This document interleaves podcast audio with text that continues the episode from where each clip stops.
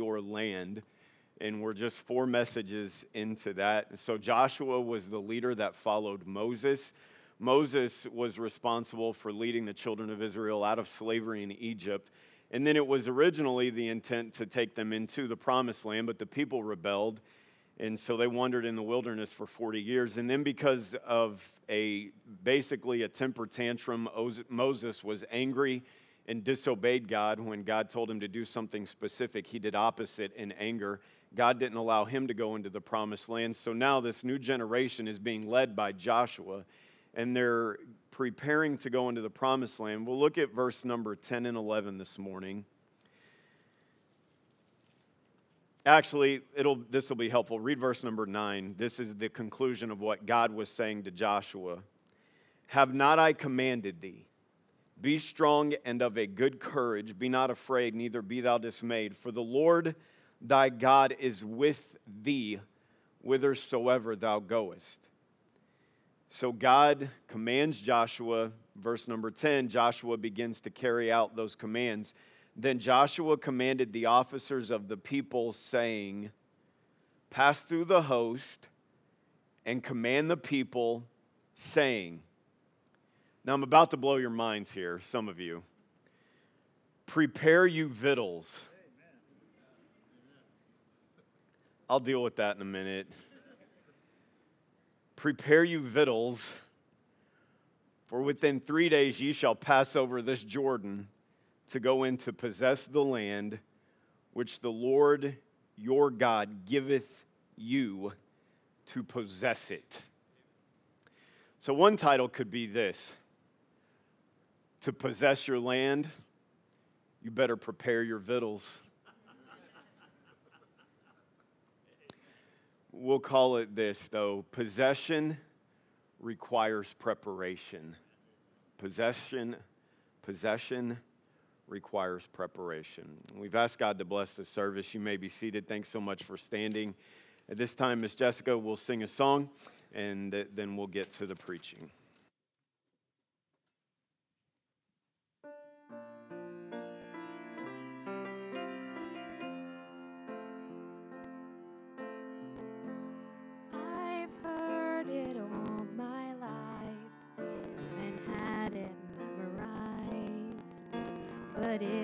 Only words to me.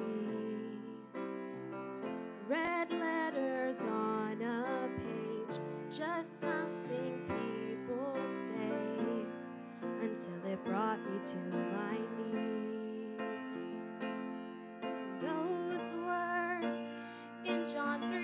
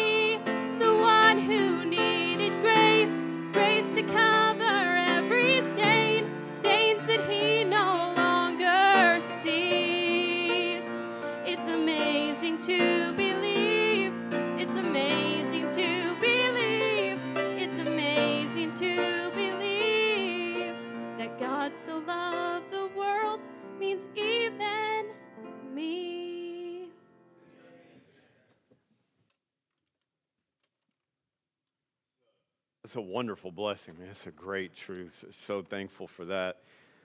I'm, I'm almost inclined to ask Miss Jessica to come back and sing that song again. That's uh, good stuff. So thankful for it. And it does, whosoever does mean you. And it doesn't matter who you are or what it is. And I, I love the idea that his, his sacrifice, his blood, his grace were necessary to deal with my sin. But once it's dealt with, it's dealt with and it's done. It's gone. It's a, it's a great truth. So thankful for that. What a, what a humbling encouragement. And I'm sure to appreciate that. Well, in Joshua chapter 1, at this time, the, the transition between Joshua and Moses has taken place. And God did two very important things that we dealt with last Sunday and the previous couple of Sundays. Number one, he affirmed Joshua. He, he reminded Joshua, look, Moses, my servant, is dead. And as we looked at in the previous chapter, Deuteronomy 34, there would never be another Moses. But God didn't need Joshua to be Moses in order to use Joshua. God just wanted Joshua to be Joshua and to trust in him. And so he affirms Joshua in this way You're the man that I've chosen, you're the one that I'm going to use. And he made this great statement to Moses As I was with Moses, so I will be with thee. You remember how I was with Moses. You remember how I was with him at the Red Sea. You remember how I was with him at the rock. You remember how I was with him when I sent manna. You remember how I was with him in the pillar of fire and in the pillar of the cloud. You remember all the wonderful things that I've done. Well, I'm going to be with you too, Joshua. Isn't it great that God's not limited to a personality? God's not limited to a particular type. That God will use those that he chooses who will humble themselves before him. And so he affirms Joshua Joshua, you don't need to be Moses in order for me to use you because I'll be with you the same way that I was with Moses. But then he commands Joshua. All right, Joshua. He was blunt too. You look back in verse number two Moses, my servant, is dead. They've had what we would call a funeral. They've honored the life of Moses. It's days, days and days of mourning Moses, and now those days are past. Now, therefore, arise, go over this Jordan, now and all this people into the land which I do give to them, even to the children of Israel. So he affirmed Joshua, and then God commanded Joshua. And look, there is a land, there is a land to possess, and it's time to go. I understand that You've been through a difficult transition. I understand that Moses was loved and you're just coming out of the wilderness, but this is no time to stand still. There is a great opportunity before you. Now, just so that we're not confused and everybody's on the same page, when we are applying the idea in our day about possessing land, we are not talking about physical land. Every one of you, though, has opportunities that God has placed in front of you whether it be your marriage, whether it be your children, whether it be your job, whether it be working through some kind of trial, whether it be overcoming some wrong that was done to you, whether it be a talent or an ability, whether it be a spiritual habit, whether it be conquering a habit, you have an opportunity that has been placed before you that God wants you to possess. Understand, we're living in a time in our nation when there's great confusion and great frustration And there is also great fear, and people are uncertain about how to live their life and what is the best way, and who should we listen to, and who should we believe. And to those who would put their faith, who have put their faith in Jesus Christ, and you claim to believe the Word of God, I want to tell you, in spite of everything that's going crazy or that seems to be so out of control, there is still great opportunity for the people of God today to live their life in a way that would please Him, to help others know His love, to help the truth of Jesus Christ to be in the hearts of those around us, to love others, to minister to others, and to make a difference in the world that God has placed you in. There is still a great opportunity. It's no time to sit around, it's no time to be afraid, it's no time to give up hope. The land is before us to possess. And he's saying to Joshua, I have affirmed you and I have commanded you. It is time to move. It's time to get busy possessing the land that God has laid before you. I have this habit. I have what I think is a really good idea. And I think about it for about 37 seconds. And in that 37 seconds, I find all the affirmation I need and all the confidence that this is a great idea and then I just start doing it. It's like I told one of our men recently, um, and I was just talking to him about. I thought some others knew about this. I had a great idea that it would be awesome to have a pool in my yard. So you know how you have a pool? You dig a hole. Just get a shovel and move dirt. so I just like, I'm gonna go start digging a hole. no, I'm not talking about actually installing a pool. I'm talking about, man, I, am from Louisiana. I swam in bayous. Man, this hole in my yard will be way cleaner. Like that's irrigation water. It's way cleaner than the bayous, I promise. so I'm just gonna dig a hole. and then my kids can jump in it. Great idea, right? Yeah, that's what my wife thought. yeah. One time I, when I was in college, I was, I was, Andrea and I were married when we went to college, and uh, my brother and his wife were there. And uh, my brother and I decided one night, late, it, man, it'd be fun to go camping. And there were some mountains about two hours, uh, smaller mountains about two hours south of Oklahoma City where I was going to school. It's called the Wichita Mountains. And actually, for that area, it's a really cool spot and you're supposed to, I think, you're supposed to go southwest and you take I 44 to do that. We instead, or something like that, we instead got on Interstate 35, which takes you directly south to Dallas. So after driving about three hours at like midnight, one of us was like, maybe we're going the wrong direction. and so we pulled out a map and we're like, yeah, we're a little bit of ways. Well, let's go ahead and get there. So at two in the morning, we roll up at this place. Everything's locked up. It's pitch black. It's protected. There's form. We have no idea what's going on. So we drive around. We mess around. We cross some fences. I'm pretty sure we weren't supposed to cross.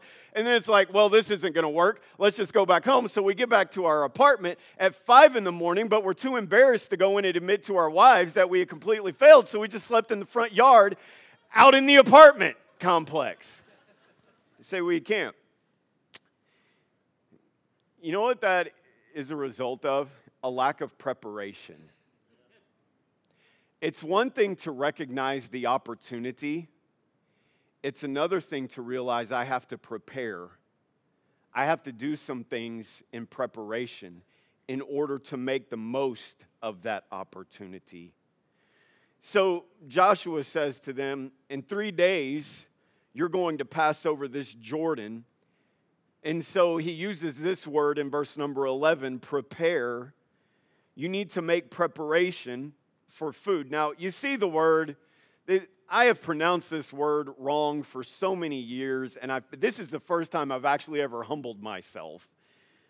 It is not victuals, which is what it should be based on every stinking grammar rule I was ever forced into learning growing up. And this just gives me a bad attitude about so many educational things right here. But the word is actually pronounced victuals. B I T T L E S is what it sounds like. It is spelled V I C T U A L S, victuals, but it is actually pronounced victuals. You say, why? I have no idea. Doesn't matter. Just get it out of your system because it's a real distraction to me right now. The point is, he's talking about food. You need to make you need to make preparation to have food. Now, that should cause you, if you're thinking about who we're talking about, that should cause you to ask a question. Why would they need to prepare food for themselves? Because if you remember, this entire time they've been living off of food that was divinely provided, called manna. Well, we're not there yet, but Joshua is aware. And as we get into chapter 5, a whole lot happens in a brief period of time. And you get into chapter 5, you find that the manna is going to stop and that God is going to cause them to have to live off of. They're going to have to live off of the land that they are inhabiting. And so they tell them, you need to make preparation for food for this journey, for this task, for the opportunity to possess the land. You need to make some preparation. That's going to, my provision in this way is going to end soon. And so you need to work at preparing for the journey, for the work that is ahead. It's going to take a long time, and you need to have this in preparation so that you are able to nourish yourself, so that you're able to have strength, so that you're able to accomplish the tasks and do the work that is before you. You have to prepare food for yourselves. So, just in this simple command of Joshua, that in three days' time we're going to pass over this Jordan. So you need to prepare yourself victuals. You need to make dietary preparation. There are two principles that people miss when it comes to making preparation in any area of life, but especially for God's children when it comes to making preparation to possess the land that God has laid before you. So notice a couple of phrases. First of all, in verse number 11, notice this. He uses this pronoun, prepare you victuals. Now, we see in verse 11 that there's an authority structure that's clearly in place. So God commanded Joshua. Then in verse number 10, Joshua commanded the officers of the people. And then the officers of the people, they would be like magistrates or governors or mayors. The officers of the people, they then go to everyone else and pass on the command. So you see how this is flowing. You see the chain of command. You have God giving Joshua the command. You have Joshua giving the officers the command. And then you have the officers of the people. They are passing on that command. And this is what you do not hear anyone in authority saying at any point you do not hear them saying, you don't, you don't hear Joshua saying, hey, I'll make everybody a lunch. It's not what you hear. You don't hear the officers saying, all right, we're going to pass out gift cards to Chick fil A. Because Chick fil A then would have been awesome. It wouldn't have been closed on Sunday, it would have been closed on Saturday back then, but that's beside the point. Just thought I'd throw that out there to keep make sure you're paying attention. Right? So no one, no one said, hey, we're going to make food for you. This comes up when we're planning youth activities, specifically with on our way to Bible camp in the summer. This trip happens in June every year for our teens. It's a great time. But this is what we tell the kids bring a sack lunch because we're going to leave here and we'll eat here or we'll stop, but you need to prepare yourself food. So we stop at some point, and some pathetic little 14 year old comes to Brother Vi. He's like, Brother Vi, I'm just so hungry. Look, bro, I told you to make your own food, homie. That ain't my job. You make it, make your own peanut butter. Man, every 14 year old know ought to know how to put some peanut butter on some bread for crying out loud. Make your own lunch. You don't find Joshua, you don't find the officers, you don't, you don't find God telling them to do everything for them. You find God commanding Joshua, you lead the people in this direction. You find Joshua telling the officers who are there to help him lead, we're moving in this direction, and this is the preparation that needs to be made. So pass this on to the people. The responsibility to prepare wasn't up just to those who were in charge. It wasn't up to Joshua because he was the he was the primary leader. It was up to every individual family. It was up to every individual to make preparation for themselves as their needs required. Here's the first principle for preparation. Personal responsibility. Now, the culture we live in has two mentalities. Someone else needs to do this for me. And if something is wrong, it's somebody, it's somebody else's fault. This is certainly not my fault. But part of preparing to possess the land God has laid before you is taking personal responsibility for your life. Now, before I get into some application about this particular point, just to make sure we understand, this doesn't mean that other people don't need to do things differently. And it doesn't mean that other people don't need to make things right. And it certainly does not mean that you have not been hurt or are facing some challenges in your life. But in spite of the challenges and in spite of the hurt, there are still opportunities for you to possess but you can never fully possess them if you are not willing to take responsibility for your life and the decisions that you are making.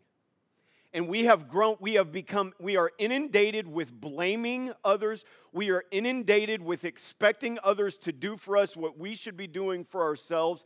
And that has infiltrated that mindset of dependency and that mindset of blame has infiltrated the lives of God's people so that we want everything to be done for us when it's hard to do. And if we mess up or if there's a challenge, rather than taking responsibility to make it better or to move forward, we want to lay blame on everyone else instead of just assuming responsibility. I'm going to take control of this to the best that I can, and I am going to make something of it. So let me give you some areas to consider. Take responsibility for your marriage and the kind of spouse that you are. If we have any young couples in here, if we have any young couples who are thinking about marriage, will you please get this point? You can never control the kind of spouse your future spouse will be. You cannot control that. And to try and control it will only result in bitterness and frustration and disappointment. You can influence it, but you cannot control it. You know who the only person in a marriage you can control is? You. As a wife, you can't control the kind of man your husband is. You can only control the kind of woman that you are. As a husband, you can't control the kind of woman that your wife is. You can only control the kind of man that you are. So take responsibility for what you are doing. And it can accurately be said. It can accurately be said, man, my husband really has some things that he needs to improve. Okay, a couple of you laughed at that. Ladies, would you like to say amen there? Okay, maybe I need to say it a little stronger. Your husband has some things he desperately needs to get better. Oh man, I heard Miss Tina back there. Brother Rod, you need to send her down the slopes a few more times. But you can't, you, you say, my husband needs to improve this. Just for kicks, I want to say, men, anything your wives need to improve just to watch you sweat right now. Oh no, she's an angel. Did it hurt when you fell from heaven because you're just an angel? Please. Just all nervous right now. Say, yeah, they, they obviously have things that they need to improve. There are obviously things that they can do better. And yet, so many marriages struggle continually over and over because a husband or a wife is constantly looking across on the other side at what their spouse needs to do differently instead of just saying, I am going to work at being the most godly and the best that I can be. That's not a guarantee that the other person will ever do everything that they should, But you can only control one person in that relationship. And far too many people spend way too much time trying to control their spouse instead of just working on them. You prepare, you work on you. Parents, you need to take responsibility for your children. God did not give us children to let this corrupt, perverted culture raise. God did not give us children to let screens raise them. God did not give us children to let their friends tell them what was the best way to live their life. God did not give us children to allow a filthy and vile institution known as Hollywood dictate to them what is right and what is wrong. You take responsibility for your children. So many times we want to blame friends and we want to blame relatives and we want to blame everybody. Blame the pastor, blame the youth director, blame the youth director all you want, but just don't blame me. We can find all kinds of people that we want to blame. But at some point, you take responsibility for how you are raising your children. You prepare, they're your kids. Man, I love this point. You understand you don't need permission to be their daddy and mama? That when they were born, God gave you permission to be their daddy and mama? You don't need the government. I'm saying it on YouTube. You don't need the government to sanction your authority.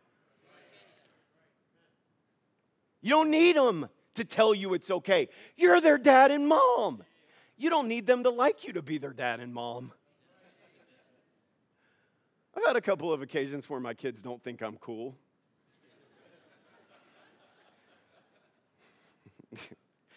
and I know this sounds hard, but you ready? NMP, not my problem, don't care. I don't need you to like me to affirm that I'm your dad. I don't need you to like every decision I make to affirm that I'm making the right decision for your life. Take responsibility for your habits. Man, I just, you know, you know, Pastor, I was exposed to this as a child, and then I had some friends do this. I had some, some people influence me this way. Just about everybody can tell some kind of story like that about something. I remember, I remember lying to my dad about something that came into my life as a result of a wicked influence that I was hanging out with at the time. And when I, when I had to deal with it, the way I got victory over it wasn't by blaming that kid that I hung out with, it was by admitting to my dad that I had lied and I was wrong. You know what it's called? Taking responsibility. Stop, stop blaming. Stop pointing at other people. Acknowledge the influences that have, that have resulted in you being where you are. But it's, that there's a difference in acknowledging the influences and acknowledging the injustices and acknowledging the things that you can't control. But at some point, if you're ever going to develop the right kind of habits, you've got to manage your own life and you've got to take responsibility and you've got to stop living under the shadow of what other people have done or the neglects of other people in your life. How about this?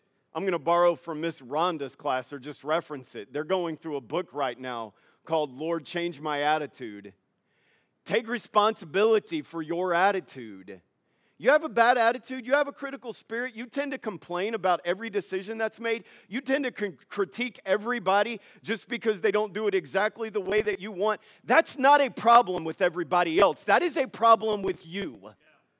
Have, ha, work on you having a good attitude. Work on you loving people, even if you don't always agree with them 100%. Work on you respecting people, even if you don't always understand why they're doing what they're doing. Work on you not constantly being critical, not constantly complaining. I understand this is really fun right now, but it is very helpful. You work on your attitude. Just say to the young people, you work on your obedience. Well, my dad, my mom. Okay, every kid in here could honestly stand up and say, My parents are not perfect.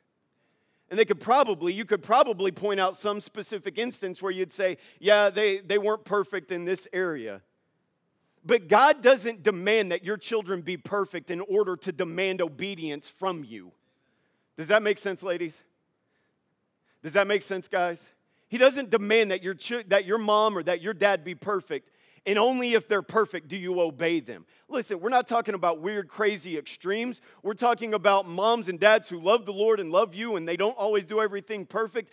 God commands you to be obedient to your parents. Just obey. Why don't you check your attitude instead of blaming your friends, instead of blaming your parents? You work on you. Take responsibility. I love what Joshua said prepare you victuals and some of you need to get your vittles in order and you need to stop blaming everybody else and take responsibility for where you are. But you can't ever make progress if you don't. Number two, notice back again in verse number 11. He said, Prepare you victuals, for within three days, here's the pronoun again, ye shall pass over, watch this, this Jordan. Joshua didn't say just go in whatever direction you want to go. Joshua didn't say, figure it out as you go. It, so it wasn't like my brother and I going camping. camping. Yeah, we're just going to jump in the car and wing it. Joshua had a very specific direction that was based on the leading God gave him that you are going to cross over this Jordan and they even maybe it's possible they're even they're even gathered near the spot where they are going to have a miraculous crossing which we'll get to. But they you're going to cross this river and you're going to cross in this area and you are going to be moving in this direction. Joshua gave very specific directions. It's almost as though joshua had spent time with god and knew that god had a plan and that he was supposed to follow it. So here's principle number two of the right kind of preparation you need to have a specific plan. So, um, from Justin, so we have six kids right now that take piano lessons. Jackson and Jaron don't yet, and Miss Becca is their teacher. And so, when it's time to break, well, well, let me start over. I'm sorry if you're going to make your kids take piano lessons, you need to make them practice. Because it is pointless to have a piano teacher when you never practice. And there are a whole lot of parents that would blame their piano teacher when they actually need to blame their kid because their kid won't ever practice, which then means they need to blame themselves because they won't make sure their kids are practicing. You're welcome. That's free right there. Wasn't even in my notes. Don't blame the teacher when you won't make your kid do their homework. Okay, I'm sorry, I'm getting distracted here. So they have a practice time every day. It's a part of, it's a, Andrea has it a part of our curric, their curriculum, not ours. I'm not in school. Oh, has it as a part of their curriculum. It's a part of their work day. And they have they set a timer and they go and practice. And I've noticed this on occasion when I've been at home. And they'll, they'll sit down and they'll just start playing some random song that sounds like they have it mastered. And I'll say, hey, Addison, is that the song you're supposed to be working on this week? no. You understand, sister, it's not helping you to practice something that you're not actually supposed to be working on. I know, but it's easier you have to, you have to practice the specific things that your piano teacher has given you. You have to follow. You see, the piano teacher actually knows some stuff and they actually have a plan, but you have to be willing to follow the plan. Part of part of possessing the land for the children of Israel was understanding that there was a specific plan that God had in mind and then being willing to follow that plan. This is, this is the opposite of exciting. This can almost in some ways be dull, but these are the kinds of things that can make such a big difference in the lives of God's people as they try to move forward in specific areas of their life. it's that we know we need to make progress in our marriage. We, need to, we know we need to make progress with our parenting. We know we need to make progress with this habit. We know we need to make progress with our work or our work ethic. We know we need to make progress with our finances. We, need, we know we need to make progress with our attitude. But then we acknowledge we need to make progress, but then we don't put any work to understand what that progress should look like. And there is absolutely zero effort put into having a plan for how to move forward. You know what practicing the piano, you know what, what practicing the piano is? Following a plan that has been laid out, that's been prepared work on this lesson, do this thing, work on these drills, learn this song, get to this point this week. And in the same way, we need to have a specific plan in our lives for the steps that God wants us to take. I mean, you say, my marriage, my marriage needs improvement. Okay, Step number one to possess that take responsibility. Okay, so as a dude, I'm gonna stop blaming my wife for everything that's wrong, and I'm gonna find out what I can fix in my marriage. Step number two, I need to have a plan for that. I need to cross this Jordan. I need to have this step. So, what can I do? Well, here's what I notice I'm having time to do a lot of hobby stuff, I'm having time to hang out some, with some other guys. I need to make sure that my wife and I are going out on some kind of date at least once a week. You know what that's called? Having a plan. And so I'm going to put it on the calendar that Andrea and I have time on this day, and I'm not going to let that time be interrupted short of anything that's an emergency. I'm going to have that time with my wife. You know what that's called? That's called taking responsibility and then having a plan. I got a plan now. You know, I, I really need to grow. I really need to grow spiritually. I've just kind of hit the plat. I've kind of hit a plateau in my spiritual life, and, and it doesn't feel like I've grown. All right, so step number one is to take responsibility. Here's where some people struggle. Well, you know, if I had a different pastor, I could grow spiritually. Now, in some cases, that's true. Don't be afraid to say amen to that. You think whatever you want to think about me. That's true because not everybody that calls themselves a pastor is preaching the word of God. Sometimes that is the case. But there are a whole lot of God's people that are hearing the word of God, they're just not doing what they need to do with it. And so you take responsibility. and say, okay, Pastor, Pastor has his flaws, obviously, but there are some things that I can work on. So I'm going to have a plan. Here's my plan I am not going to turn on my favorite TV show of the day until I know I have spent time reading my Bible. Man, it's really quiet right now. Take responsibility. I didn't say read it for two hours. I'm just going to every day work on having time with God and I'll start off in small increments. I'm not going to go out and work in my shop. I'm not going to go out and do this thing that it, that needs to be done, but it's not urgent until I have spent time with God.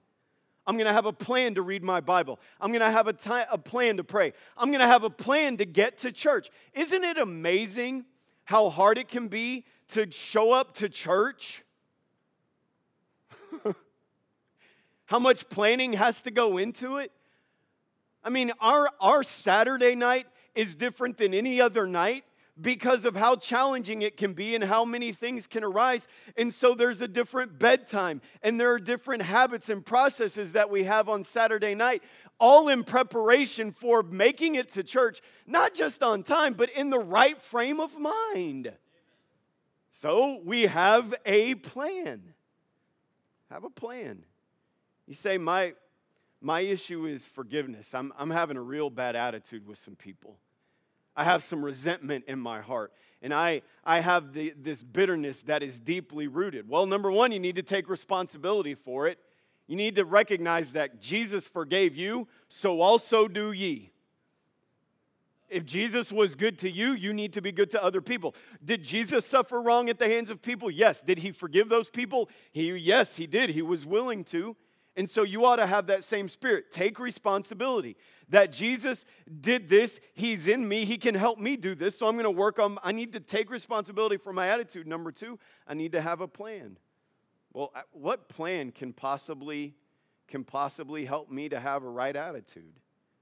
Well, number one, I'm going to thank God for the good things He's done in my life instead of focusing on the stuff I hate.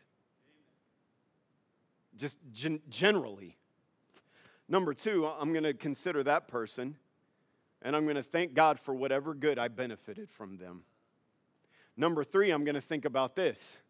I'm giving you ideas for a plan. These things have helped me. Number three, I'm going to consider how I have failed some people. And as uncomfortable and as hard as it is, I'm going to think about specific people that I have hurt or disappointed by my life and my actions. And I'm going to think about how much mercy God has given me. And then, number four, I'm going to pray and say, God, will you help me to forgive them and have a right attitude towards them? You know what that's called? Taking responsibility and having a plan. Some of you, you need to improve something with your kids. We were talking about this in, in Sunday school. Children don't ever plan their disobedience to be convenient with you and your schedule. Like, okay, mom and dad, you got an open slot between two and four because I really feel the, feel the urge to throw a fit right now. You think you can work that into your planner today? Because I listen, when we're out when we're out at the Costco, I would really like to roll on the floor and scream like a crazy person who's being deprived of every good thing in life and who never gets anything from you. Do you think you could work that in your schedule at all? You know, do you realize your kids ever do that? They act like you without ever consulting you. they just Oh, that was funny. it's true of my kids too. They act like their mom all the time, man. I can't help it. So, you know what? You, you need to have a plan. Hey, hey, hey, is it true that disciplining your children in the heat of the moment can be done in a way that doesn't glorify God? Hey, hey, the Bible's specific about how you ought to discipline children, but God never condones angry violence. Yeah, somebody you say, you say, well, I mean, my day. Listen, I can't help everybody's day and what everybody went through. I'm just telling you, it's one thing to discipline your children, it's another thing to be controlled by anger. So, you know what you do? You have a plan. You think through it before you're in the moment of intensity before you're in the moment when you're so frustrated with their behavior or angry or your schedule's been severely interrupted and you think through this is what I need to do. When this is done, I need to stop and I need to specifically say in my own heart, God, help me to do this right. Then I need to get control of them and I need to say this and I need to do this and I need to make sure we get to this point every single time. You have a plan to work through it. And so many, so many God fearing parents fail to give any kind of preparatory thought to how they are going to discipline the children. And if you leave raising your children up to the heat of the moment, you will make mistake after mistake after mistake. Don't leave it up to the heat of the moment to think about. Make plans in advance. Think through possible scenarios. And that shouldn't be hard, bro, because you know what it was like to be a sinner and a child. Okay, I thought that would land a little better, but that's okay. How about this? Listen, I'm not, I'm not trying to just go on and on. I want us to think. How about having a plan for how you're going to handle temptation? And we are surrounded by temptation. We are surrounded by influences trying to lure us away, whether it has to do with the, the, abuse of sexuality, whether it has to do with wandering eyes, whether it has to do with our attitude, whether it has to do with coveting something that God doesn't have for us. Have some kind of thought, put some kind of thought into when something crosses my vision that I know I shouldn't focus on. How should I respond? And then ask God to help you respond to that and teach your children to respond that way. Man, I, I understand different people have different standards about certain things. And so you can think whatever you want to think about this. I enjoy watching sports with my family. And we, we, we, watch, we watch football games today together. But I have trained my boys from the time they were little. When the camera focuses on the cheerleaders, their faces go down and their hands go up. What do you mean?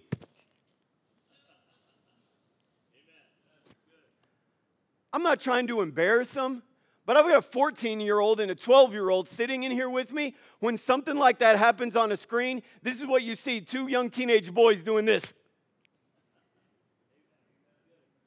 You say they look weirdos. Yeah, but their heart's being protected. You know why that happened? Because we had a plan. I'm not saying they're perfect in it, but you teach your children how to respond. You teach them not to latch onto things visually that they shouldn't be latching onto. You can't prevent your child, you can't prevent yourself from, I can't say, I'm never gonna see anything I shouldn't see. Things are all around us. You know what you can do? You can plan for how you're gonna teach your boys to respond. You can have a plan for how you're going to respond, sir. Here's the benefit of having a specific plan it helps you to think through the steps when there's no pressure. The pressure's not on. I, I, love doing this. This is a parenting technique that we used for years training our children. We would practice sitting in church while we were at home on a Thursday night. All right, kids, it's church practice time. And you know what? We didn't actually have singing or preaching, they just had to sit still. For how long? for however long I told them to. Kids can sit still in church. Like they can learn. You say, well, it's hard. I get it, it's hard. Were your kids perfect? Not even kinda. You see how hard of a time I you see how fidgety I am? Man, our kids struggle with it. But they can learn, so you have a plan and you practice it.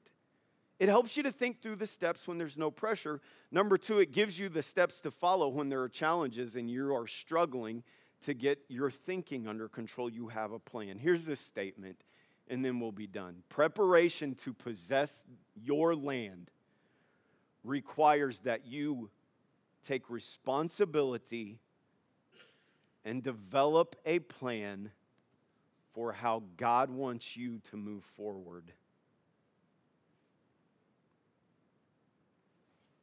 This is what I think happens sometimes is that we I'm going to come sit here. Can I sit by you, Miss Penny? It's like, here. Yeah, man, that's good. That's good. That's good. Man, I get. Do you believe God has a land for you to possess? Yeah, He's got a land. Man, I, I want to possess that land. All right. The land's possessed. No, it's not. Nothing has changed because you heard a sermon about it. Nothing changed because you heard this truth or were reminded of this truth. You have to get to this altar and say, God, I need to take responsibility for some areas in my life that I've been blaming everybody else but me. And maybe it's not my fault, but I need to stop living under other people's failure and I need to start owning my life right now.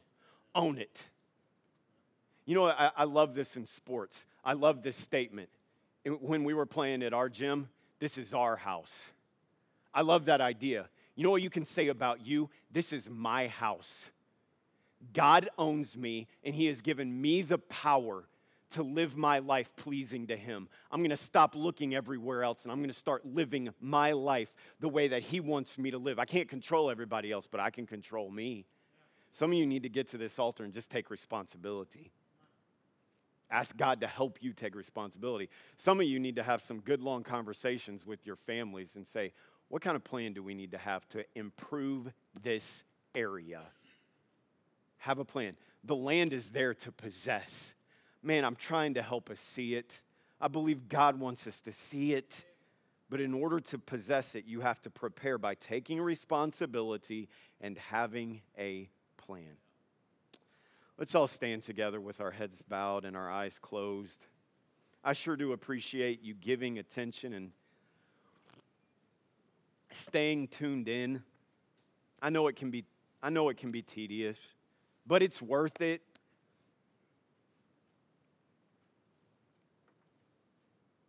With the, just sh- shaking off the weariness, waking ourselves up for just a moment with every head bowed and every eye closed. I wonder if there would be some that would say, There's an area of my life. And, and look, I'm not going to embarrass anyone. I just want to give you a chance to, whether you're at home or here, to acknowledge this before God, to be responsive. to Him, there's an area of my life that I need to take responsibility for.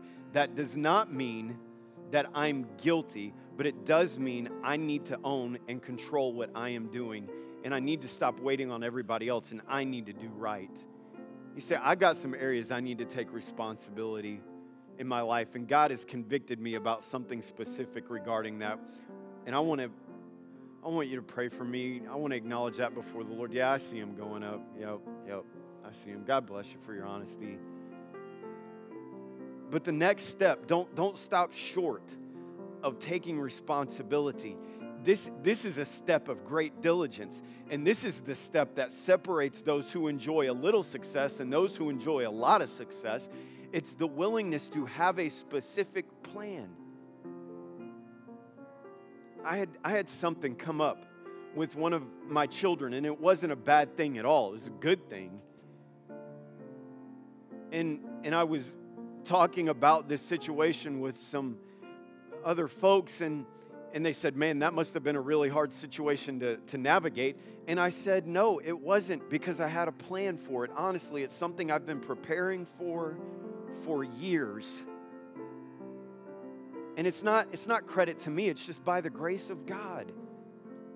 Have a plan that is of God, that you know how to respond. And yet, it's just, it takes work, and sometimes we're just lazy. We plan our work, we plan certain businesses, we plan vacations. We'll have a plan for how you're going to work on your marriage, have a plan for how you're going to improve your spiritual life, have a plan for how you're going to get involved in a church. Have a plan for how you're going to strengthen your relationship with your children. Have a plan. Father, you know who is, you know where we are, and you know what's going on. And I, I just ask that you would please bless and help our response to you. Father, you're good. You're just a good God. And you want us to have victory. You want us to take possession. But in order to do that, we have to prepare by taking responsibility thinking through the details of what that looks like, having a plan. So, Father, would you help us to take steps? And maybe even this morning, the first step is just to get to this altar and pray together. But whatever it is, Father, help us to be responsive to you in Jesus' name. Amen. While Brother Nate sings, Miss Jessica plays, you have opportunity to respond to the Lord. If you want someone to pray with you, we'd be more than happy to do that. But you respond to God as He's spoken to you.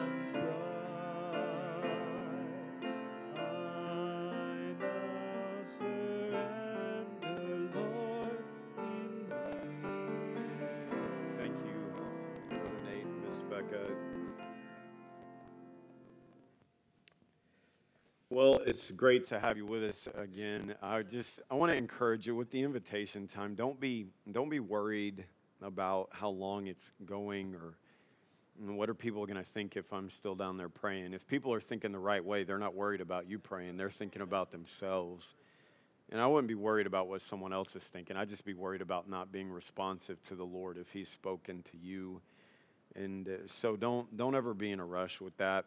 But I hope that you'll you'll think through this and and really understand that it's not emotionally motivating, but if you're going to make progress in your life, you've got to own it, and you've got to have a plan for how you're going to take those steps forward. You you must put that into practice in your life to one degree or another. And there's obviously a lot of room there, but let the Word of God and the good counsel of godly people help you in that.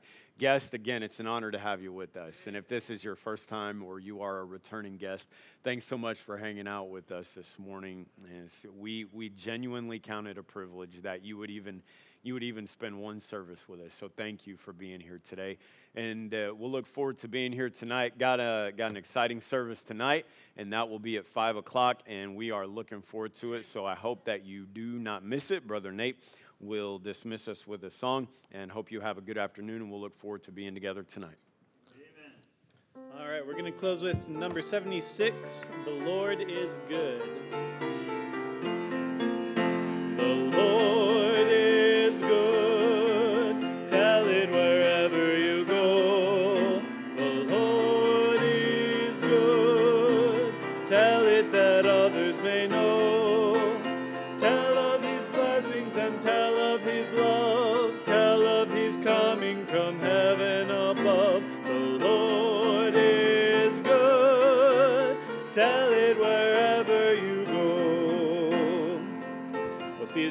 5 p.m.